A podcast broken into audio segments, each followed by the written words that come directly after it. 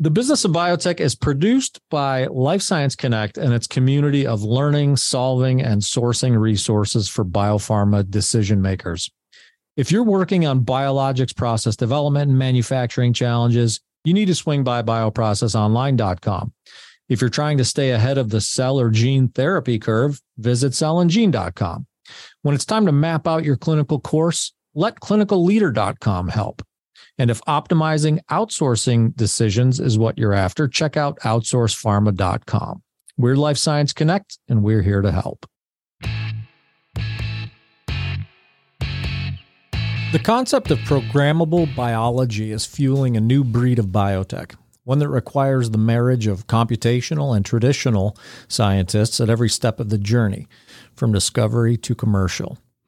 BitBio, spelled B-I-T.bio, is exemplary of this new breed. The preclinical cell therapy company is developing therapeutics in metabolism and endocrinology, immunology, and neurology. And its founder and CEO, Dr. Mark Kotter, doesn't pull any punches when addressing the complexity involved in building out the company's capabilities. On the discovery side alone, BitBio has hired and integrated stem cell biologists, synthetic biologists, genetic engineering experts, cellular biologists, sequencing experts, data scientists, bioinformatics pros, and machine learning experts. I'm Matt Pillar. This is the business of biotech, and I caught up with Dr. Kotter in San Francisco to talk about the work BitBio is doing, how it's doing it, and how he and his leadership team are recruiting and retaining a new breed of biotech talent to sustain the effort. Let's give it a listen. Dr. Mark Kotter, founder and CEO at BitBio. So let's start right there. Bit.bio. What's what's behind the name? It's really the convergence of data science and biology. Um, we are dealing of a paradigm of synthetic or programmable biology, um, which has opened up opportunities um, that and solutions um, to long-standing problems um, in turning pluripotent stem cells into different cell types. So we're really a cell manufacturing, creation, uh, and uh, therapy company. Mm-hmm.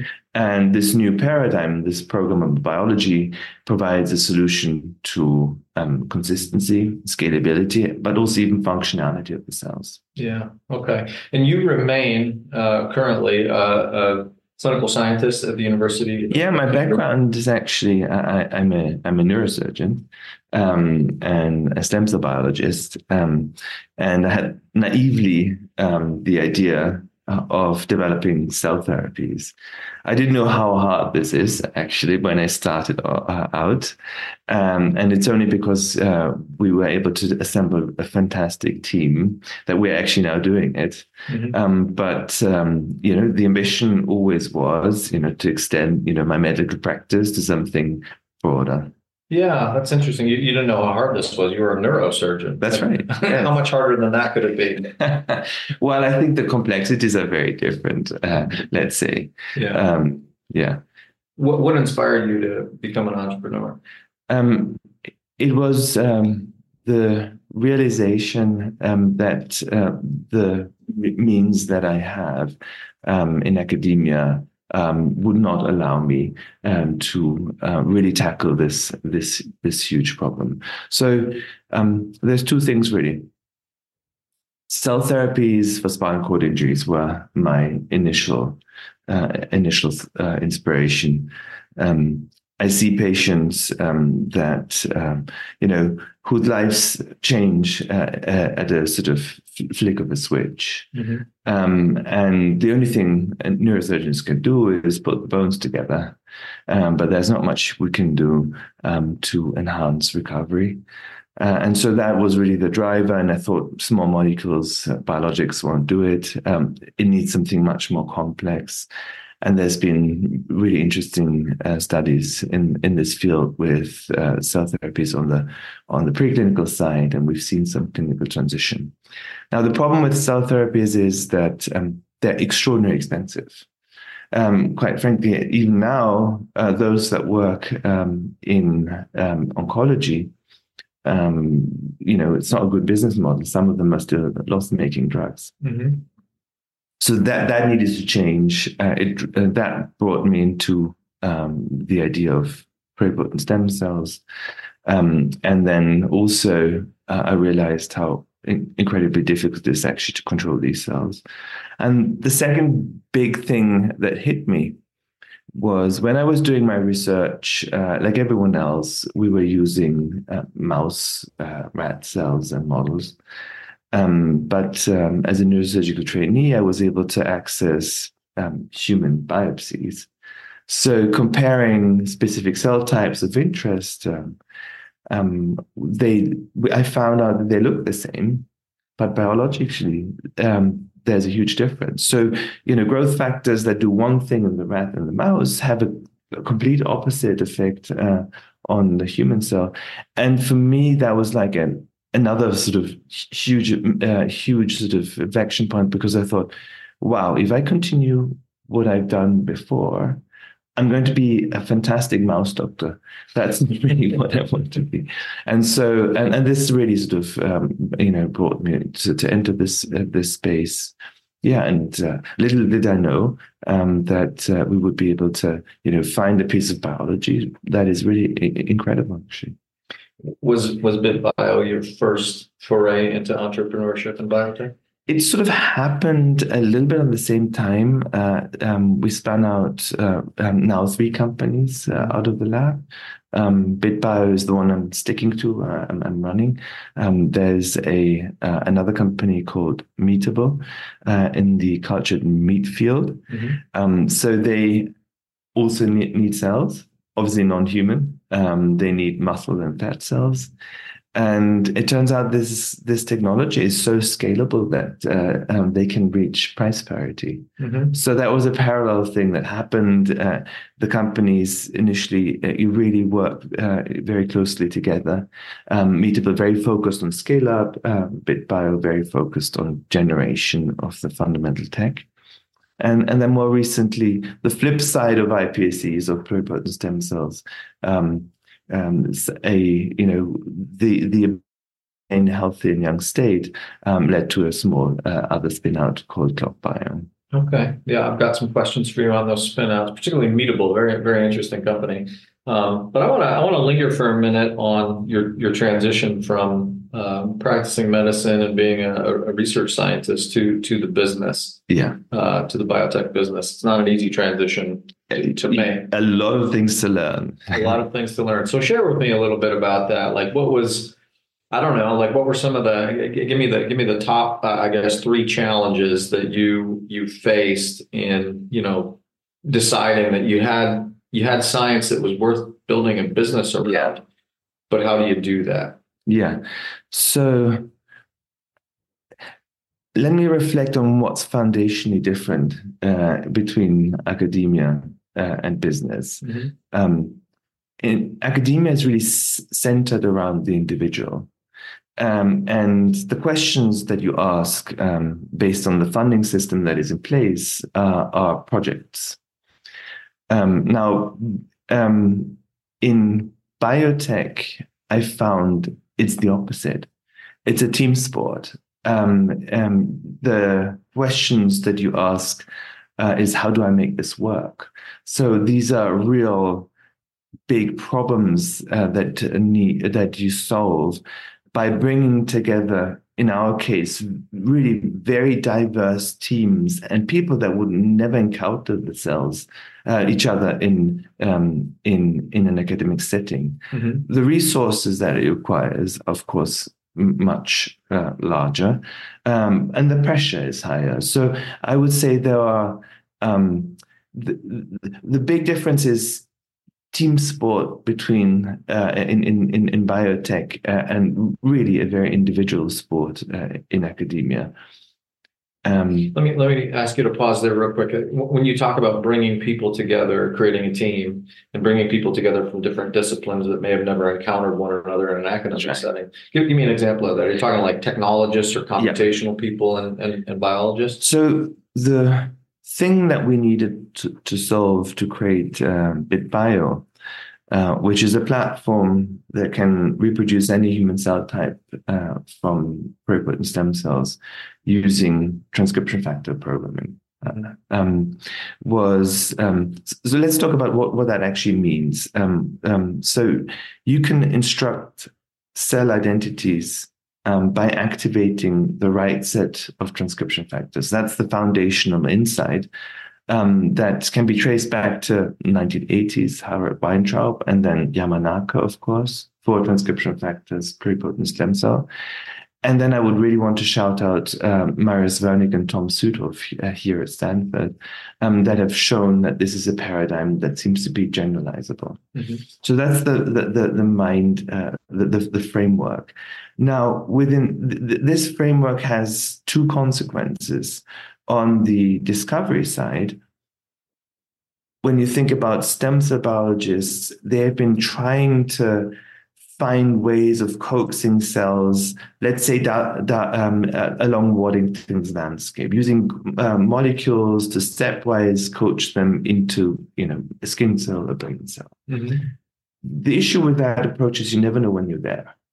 And that's why there's n- nobody in industry that has ever created uh, uh, a differentiation protocol from scratch, as far as I, as far as I know. Um, so industry has taken academic IP and has process developed it. Um, and that's the basis of, of the many iPSC companies that you see. Now, a foundational consequence of uh, of this transition to that new paradigm is that you're now not you know when the endpoint is because um, you have to find the right combination of transcription factors uh, and that's going to give you the cell type.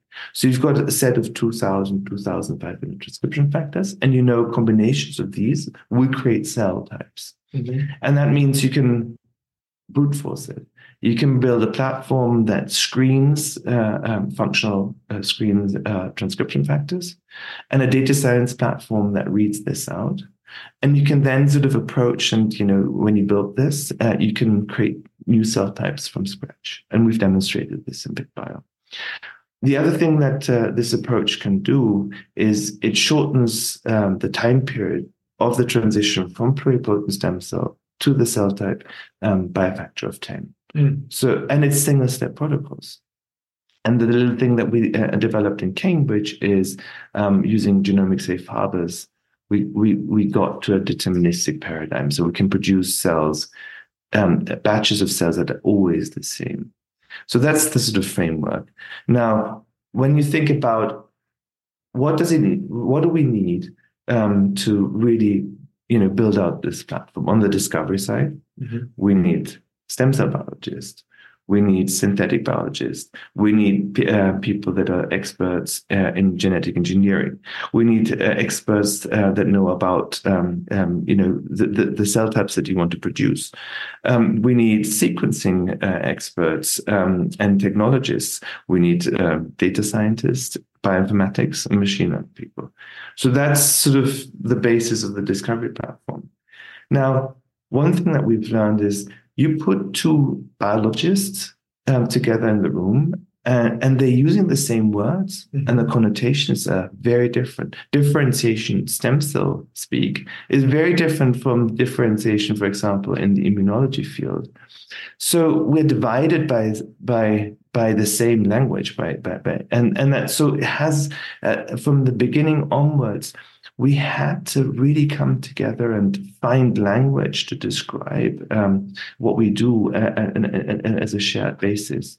So that's the discovery part. Then you go into the manufacturing side. Suddenly you've got process engineers. You have, you know, um, people that uh, know something about assays, um, bioreactors, and all of that. Again, that's a completely new cohort uh, of individuals with completely different mindsets and backgrounds. Again, those needed to, to come together. And and as a business, then you have to have obviously the commercial side as well.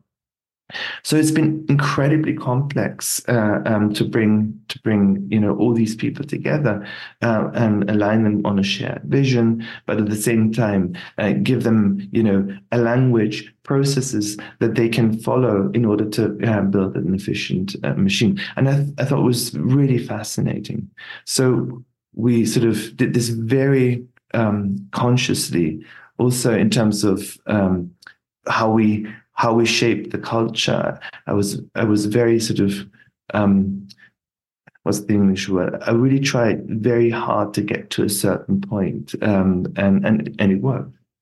How did you prepare for that? Like you you talked about when you when you were uh, in ac- academics, Yeah. you're sort of an island unto yourself, Yeah, and now you've got diverse teams of, of many people doing many different things, but having to do it in a Yes. unified fashion, and you need to build a culture around that. yeah. How did you prepare to? You know, how, how did you gain that skill set? Um, so. I mean, you're very, you're very naturally very charming. I'm sure that that played played into it, but I think that how did how did we get there? So I knew about the complexities. Um, so I, you know, I'm a first principle guy. I'm trying to sort of figure out the, the problem set that's in front of me and then try and find solutions. Doesn't mean that I always get it right. In fact, quite frankly, I think most of the time any progress in BitBio has been um, based on failure. Um, but that's also a thing, you know, we celebrate, um, you know, that we've learned something rather Mhm. than that something has failed. So I had certain um, certain uh, ideas, and then of course um, these were modified th- uh, through reality and failure.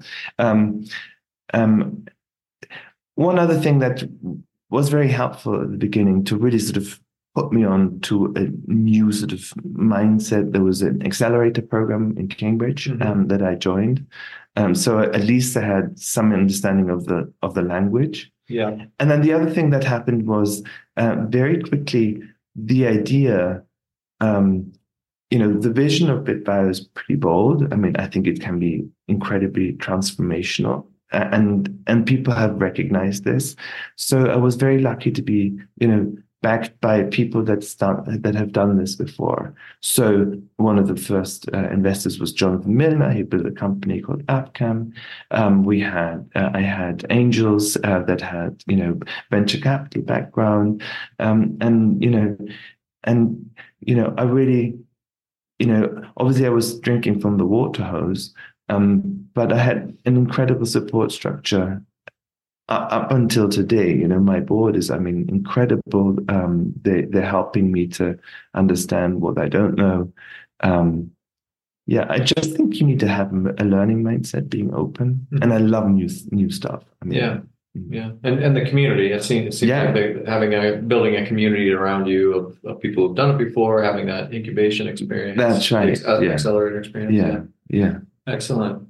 Um, you know, typically, uh, not, typically, but more often than not, when we talk with cell therapy companies, their um, successes have been in, in rare and ultra rare disease. And and BitBio strikes me as, as interesting because you're you're co- you're you're looking to tackle indications that are are far more far more common, right? yeah.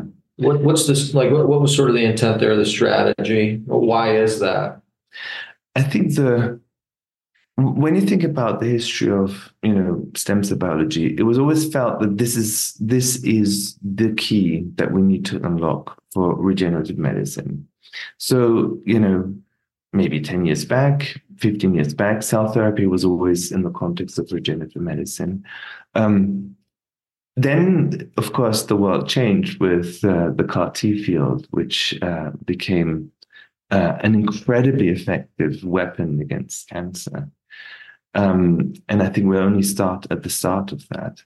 Um, now, BitBio um, has, you know, embraced this regenerative medicine paradigm, and um, um, and the the way that we look at our internal pipeline is really trying to see what has worked. That we need to de-risk clinical risk. Uh, uh, if you think about your own pipeline, um, there's of course technical risk, execution risk, regulatory risk, etc. Um, so if you take a risk-based approach on structuring your pipeline, what you want to see is patients that have benefited uh, from a cell uh, transplant. Um, foremost. Mhm. Uh, and these cells might have been donor-derived cells or autologous, uh, so cells that come from the patients themselves. Um, all of these approaches have massive constraints in terms of cost, in terms of you know scalability, and um, what BitBio um, the value proposition of BitBio is really that we can produce cells en masse um, uh, and really democratize access um, to these therapies. It's uh, the next line of questioning I have for you was was around that that very thing. I mean, the cell therapy space uh, has been shown so much promise, yeah. But at the at the commercial stage, uh, it, has been it's been a rough go, right? Oh. I mean, so unpack that a little bit for me. How the BitBio approach to addressing these indications shifts that that cost that incredible cost paradigm. Yeah, at the moment, as if you think of CAR Ts, it's really taking um, blood uh, from late stage um, patients with cancers. You scratch these cells together, you uh, then modify them genetically, you put them back, and you can already see how difficult this is. Mm-hmm. Um, so the only way away from this is um, at this moment in time is uh, an allogeneic paradigm, i.e., a centralized manufacturing uh, capability. Now, the cool thing is that, um, and of course, that raises questions about, you know, how do we match the cells, how do we make sure that they integrate, etc. The cool thing is lots of progress have been, has been made on this. So you can either in the CNS, we just saw some beautiful data from BlueRock Therapeutics, um, these cells persist after a year of treatment uh, with um, with immunosuppressants. So you've got a paradigm for the CNS. Um, you have seen encapsulation, for example, uh, in, in, in the context of uh, Vertex pancreatic islet cells, curative treatment for diabetes. Mm-hmm. Um, you've seen uh, very enticing data uh, from Sana, for example, in, in terms of the hypoimmune approach, where you take away surface epitopes and cells can no longer be recognized. So this, together with a centralized manufacturing um, basis that can really create scale and consistency of highly functional cells, I think is going to be transformative. Um, we think that we can lower the cost of goods of cell therapies by two orders of magnitude. We've got line of sight. And the reason why I can say that is because Meatable, mm-hmm. they're moving to 500 liter tanks. They need to uh, reach a cost uh, of, you know, a, a kilogram biomass cells, that's trillions of cells for $10.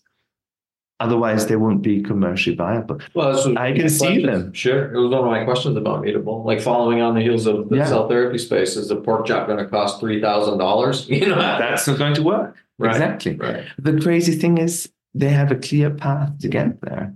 Um, and uh, for a cell therapy company, obviously, uh, you can add two zeros, and you're still, you know, you're in the realm of biologics. Um, so, uh, you know, I feel very confident um, and that's part of the disruptive power of, this approach mm-hmm. um, that that we can do that. We will do that. Yeah. Uh, where where are you on the clinical sort of continuum? Yeah. So we're preclinical. Um, the, the earliest we can go into clinic is about eighteen uh, months from now. Mm-hmm. Um, we um, we have announced a pipeline. So uh, the first product will be in the liver space.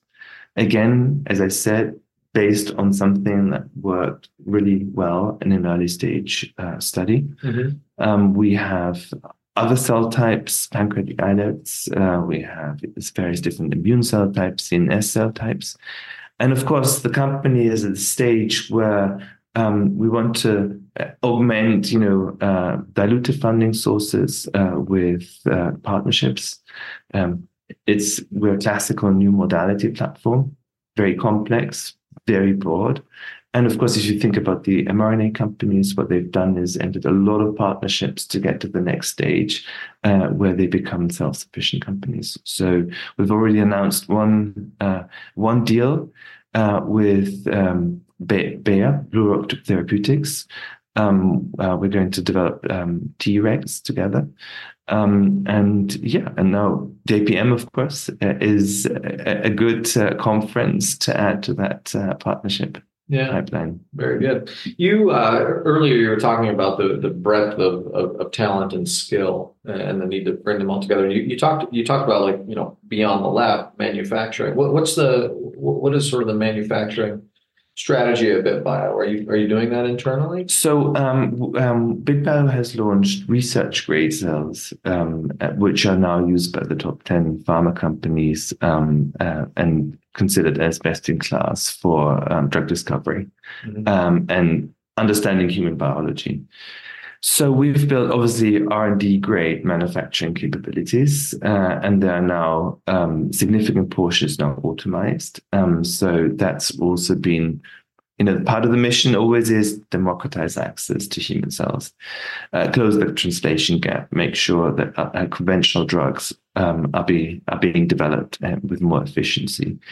Um, and then, of course, on the clinical side, uh, we have GLP at the moment, uh, and we work with external GMP partners uh, as we grow, with obviously in house all of these uh, processes. Mhm. So the process is in-house, but the, the intention would be moving forward to most likely outsource At, manufacturing. at this point in time, uh, we have to, but I think one of the key capabilities of BitBio is that manufacturing know how. Mhm. So uh, I think that is will be part uh, of the business model. Is part of the business model. Um, so we just have to grow to clinical stage Right. um, before we can, you know, justify the investment uh, at a larger scale. Yeah. Yeah. Um, when I look at, the, you know, the cost paradigm aside, when I look at recent uh, cell therapy uh, approvals, Yeah, um, there have been plenty, you could write many case studies on, on, you know, commercial transition failure, yes, right? Like, I'm wondering, and I know it's early Yeah, for you, you're pre preclinical, but I'm wondering, you know, as the, as the leader of BitBio, when do you start thinking about that? At the what, beginning.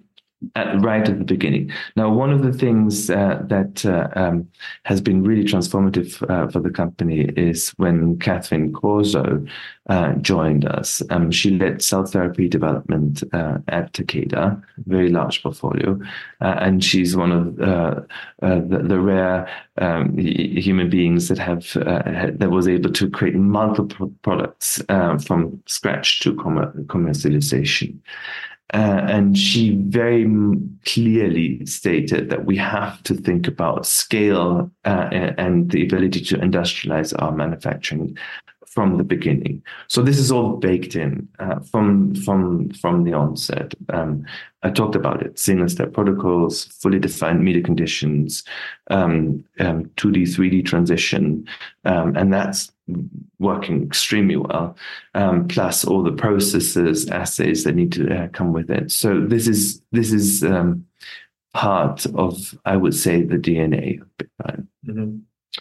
If you had to, um, if if you, if you had to put your finger on a potential rate limiting factor or, or risk that Mhm. could, that could Sure. slow you down. I mean, capital is one uh, thing. Sure. Everyone has Right, has, has those constraints. I mean, um, obviously, um, now we are blessed in some sense that we have a revenue generating business, uh, which uh, is going to offset platform costs uh, uh, in, um, in in the next two years. What's the, what's, what's the revenue generating? So these are, you know, this, so if you go to a website, uh, you can order, um, for example, neurons, disease models. They have, you know, neurons with Alzheimer's uh, mutations. You have CRISPR-ready cells, which are essentially cells that you can put in your culture. You throw some guides in, you've got your experiment. Um, so it's really about one of the big things about stem cell is that it's so difficult to control. So we want to make it easy anyone can use them. You don't have to have any knowledge. You just take out the cell, a, a vial of, you know, our microglia of our, you know, cell that are um, myocytes, so muscle cells. Uh, you've got, um, you know, disease, Duchenne, disease uh, mutations, etc. And that's how we connect again back to, you know, the also the the rare disease world Mhm. um, where you know I think the rare disease world um, had you know is incredibly rich um, in terms of scientific insight uh, that you can you can gain. I mean, it's um, and and of course there's huge unmet clinical needs. Yeah. Mm. So getting back to the, I I, I, sure. I, have a tendency to just go down rabbit holes and take off that. that um, but getting back to potential rate limiting factors, yes. talk about capital. So capital is one thing, of course. Um, what else could happen? We can have, you know, in the clinic, all sorts of thing can, things can happen mm-hmm. from you know not being able to recruit patients uh, to you know halts uh, that uh, that uh, um, are, possible. So we're quite aware of all the risks there. Um, what else could happen? Um, I think there are risks around i don't think we have technical risks any longer mm-hmm. so one thing that we've learned over the last four or five years is how robust the technology is. In fact, I'm going to just throw out something. We've not had a single manufacturing failure in the last two and a half, three years. Mm. Uh, in a cell therapy product. We've done other things that got, went wrong. Um, we didn't pack the right number of cells in the vials for our customers. We mislabeled vials, but we've never had biological failure. Mm-hmm. So that's very different, I would say, uh, from any of the cell, um, you know, cell manufacturing uh, company. Yeah, uh, you, you mentioned hinted at regulatory, right? The sure. regulatory landscape. What, what similar to starting to think about commercial and making a hire yes. to make sure that you're you know beginning with with that end in mind. Um, yeah, at what point does regulatory expertise come into play? It's uh, of course very early. You have to think about your uh, target product profile, the way, the path that you want to navigate um, through the le- uh, uh, regulatory landscape. Of course, uh, rarer conditions have a, a, an easier path, uh, so that's going to be the entry. Uh, also for our first cell therapy effort. Um, yeah, I, I look the I've lost my naivety, I would say, and I've got a team uh, that has uh, you know all, all, of these things covered. I'm, I'm very proud of my team. I mean, just think about uh, who sits on our board. Uh, um, Greg Winter, um, so Sir Greg Winter, uh, Nobel Prize for his antibody technology. I think um, multiple companies. I think two years ago the three best-selling products uh, were based on his technology. So he's seen a lot of nonsense uh, and things that go uh, that can go wrong. Mm-hmm. Um, so I feel that um, the board as a whole is an incredible resource that helps us think through through you know what could go wrong. And I've got a very experienced management team What's your um, what's what's the funding strategy been to date? And. We're gonna we're gonna talk a little bit about what what it looks sure. like going forward. And I want to get sort of get your your sense uh, for, for yeah. the sentiment of the market at this point. But sure. since founding, what's what's been your so um, the trajectory uh, we span out. Uh, I sort of uh, had this idea and was it was a single uh, single person idea at the beginning um, and we raised a small amount of pre-seed uh, from you know um, you know people that know what they're doing um, mm-hmm. in the Cambridge ecosystem um, then very quickly after that um, we had uh, an early stage investor uh, I think, uh, fantastic capital, um, deep tech slash biotech uh, called BlueYard. Um, I always refer to it as US money uh, in in in Europe. Um, super supportive, and then um, in another year later, uh, we we struck really uh, lucky. Um, I was able to get Rick Klausner. Um, Bob Nelsen and Jim Tananbaum, so Arch Ventures, uh, Foresite Capital, um, and Yuri Milner, Milky Way, uh, Rick Klausner interested. And they led our Series A. Mm-hmm. And that was a, a big splash, really allowed us to, you know, at that point in time, um, they contributed uh, more than 40 million. That allowed us to, uh, you know, build the platform, understand how we could create something that can create new cell types um, and industrialize the creation of, of new cell types and then um, and, and then we we uh, at the end of 21 we raised a larger financing round 140 million and that was again led by um, Blue Staples a combination of insiders uh, of uh, uh, strategics, uh, Charles River, uh, National Resilience, etc. Um, so that's given us um, a good capital base uh, that allowed us to build this. I think we were quite outstanding when you look at the UK landscape. Mm-hmm. Um, and actually, we followed um, nearly a textbook uh, approach. Um, you think about platform, new, new modality platform, it takes a lot of capital to build it. Um, so that's we're now there. I can say the platform is fully validated end to end. Uh, of course, proof of concept in the clinic is, is still in, in, in front of us. At that point in time, we then have to think about you know, non-dilutive funding opportunities. So we, we talked about um, our deal with BlueRock and Bayer uh, and our ambition to really uh, increase that now. And we've got um, a real pipeline of, of interest, and that's uh, very positive. And of course, we will need uh, further funding um, in order to, you know, uh, drive uh, the BitBio to the next level. At the same time, I think from a company size, from a maturity uh, uh, sort of perspective, we're reaching um, a point where maybe in 18, 24 months, uh, we'd be ready for um, an IPO. Um, so this is not to be seen as an exit. Uh, I think this is a transition from one capital pool to another capital pool. Mm-hmm. We've done our homework. We've got all our systems in place. We could jump anytime if necessary. Um, but um, but I do also think that now is the time, and we're sort of actively bringing um, investors together to finance uh, another round um, that uh, then sets us up for for that next next stage. That next stage being the clinic the, the clinic and potentially uh, the transition to uh, into public markets. Gotcha. Okay. So, uh, what specifically is your strategy when you come into a, a, an event like this? Uh, we've obviously lined up a lot of investor meetings. We already have uh, started to engage them uh, since November. There's been education um, earlier on last year.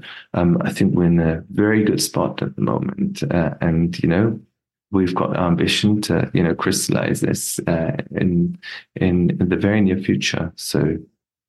Uh, I, I want to just jump back to Meatable real quick because I'm, sure. I'm curious about like from a from a leadership perspective. You know, you're you're obviously leading BitBio and, and, and Meatable. You found it. I found it. I'm um, nearly at arm's length. Mm-hmm. Um, there was a very strong tech collaboration at the beginning. Mm-hmm. Um, naively, again, I said, uh, I can translate this into uh, non-human species. Um, uh, it took a bit more uh, than than the idea, but I found uh, you know the teams uh, really sort of were able to, um, to, to do it, and then Meatable took it and ran with it, and now they've got an excellent uh, you know, um, technical team there, and I've just visited their facilities um, and tried some of the um, products, um, mm-hmm. and it's, uh, it's it's extraordinary actually. Yeah. How how close to commercial is that? So, um, in terms of, um, they need to um, get to that next scale point, which is now no longer a biological question. It's really about having access to the infrastructure um, and solving some of the, you know, things, um, the the distribution of nutrients in the bioreactor. Hmm. That's looking extremely, extremely good. And then um, they are launching uh, uh, let's say, early access um, in Singapore. They're eyeing up uh, the US now as well. I think the regulatory framework in Singapore, of course, is incredibly conducive. In the US, it's also very positive now. Um, and then, um, and then once this is demonstrated, I think that's when the capital will be uh, available um, for to really create the commercial scale facility that uh, will drive down costs uh, to the point uh, that it's competitive. Yeah, that's super interesting. What was the third company you said that you founded? Bio. Um, it's really um, a take on a unique property of of pluripotent stem cells. Um, they reside in, you could say, a state of perfect homeostasis. They can buffer all the all the entropy, the things that go wrong, wrong or um, at every moment in time and repair it themselves. And what, but the problem is once they exit uh, this pluripotent state, um, age starts to, to come in. The repair mechanisms, and I think potentially by design, are being turned off very slowly. Mm. And that's the reason why you know, we get gray hair because you know, we, we have all these sort of things that uh, sort of change as we uh, grow a little bit older. Um, and so um, we found a way of figuring out how stem cells maintain this youthful state. We have a complete, you know, um, ClockBio is trying to create a, a, complete map of all genes that are um, involved in the regulation or the repair of what's called the aging hallmarks. Mm-hmm. So, and then uh, again, BitBio and ClockBio, both of them are nearly hypothesis free, pure data plays uh, where, you know, large data um, processes ML play a role. Same for ClockBio. All we want to understand every gene its relationship to these uh, aging hallmarks, and then use that knowledge to create rational uh, choices and prioritizations uh, for for um, interventions that can deal with age-related conditions, um, or you know maybe even extend health span as such.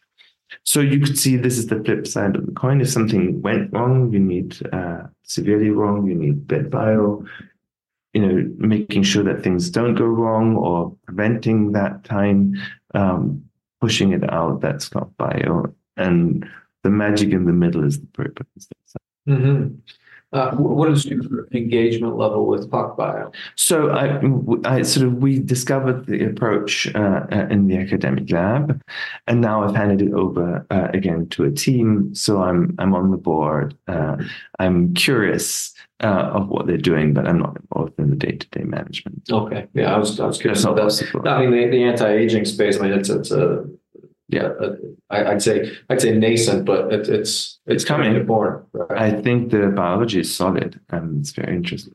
Mm-hmm. Um, what has been uh, the most uh, uh, on, on this trip to, to San Francisco? What's what sort of opened your eyes the most in terms of what you're hearing and seeing uh, as you traverse the streets and yeah and have your meetings at JP? Look, I've been very focused uh, on you know uh, on BitBio meetings, so um, partnership meetings, investor meetings, uh, and um, and what my take is that um, BitBio has now reached a visibility that we didn't have a year ago. So you go somewhere and actually people say, "Oh, BitBio, I've heard of, of you," mm-hmm. uh, and of course we need to amplify this. Uh, that's an important thing.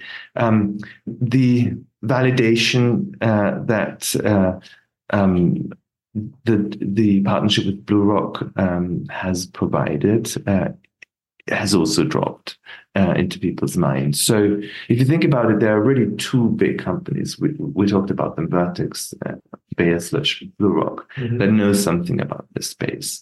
And this and uh, and um, I think the signal that one of them has asked us for help um, ha- has really sort of changed the perspective. Um, and so I think that's extremely positive. Um, and on the investor side, look, um, there seems to be a better, you know, the weather seems to be better. Uh, and th- I think that's true literally when you think about uh, the, the, the, um, the torrents of, of last year. Miserable. yeah. yeah. yeah. No, and we can, you know, there's an uptick uh, in terms of, you know, uh, mergers and acquisitions. Um, there was good news flow in terms of financing. There's a number of companies that, that, that are going IPO. I'm really sort of uh, keen to figure out uh, how Metagenomi, for example, is going to fare.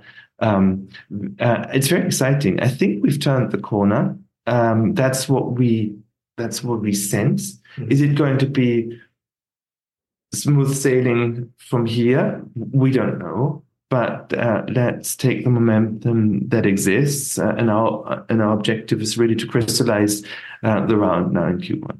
Yeah. Excellent. Well, I wish you luck with that, and I, I appreciate the fact that you set some time aside during this very busy week to to spend with me and the business of biotech listeners. So, Dr. Mark Kotter, It's a, an honor, a pleasure, and uh, we'll, we'll we'll be following along. All, all three of these companies are very fascinating and in really good positions. So we'll be following along, and hopefully we'll have an opportunity to meet with you again down the road. Thank you so much. Clinical stage. I'd love to get, get some clinical updates when you're. Uh, yeah, yeah, I'm looking forward to that as well. Uh, although I think you know, on the other side, um, the use of cells uh, to to create better drugs. It's also very very exciting. Well, thank you for having me. Thank you for uh, joining me. Appreciate it. Safe travels. Thank you. I'm Matt Pillar, and you just listened to the Business of Biotech, the weekly podcast dedicated to the builders of biotech. We drop a new episode with a new exec every Monday morning, and I'd like you to join our community of subscribers at bioprocessonline.com, Apple Podcasts, Spotify, Google Play, or anywhere you get your podcasts. You can also subscribe to our never spammy, always insightful monthly newsletter at bioprocessonline.com backslash BOB. If you have feedback or topic and guest suggestions, hit me up on LinkedIn and let's chat. And as always, thanks for listening.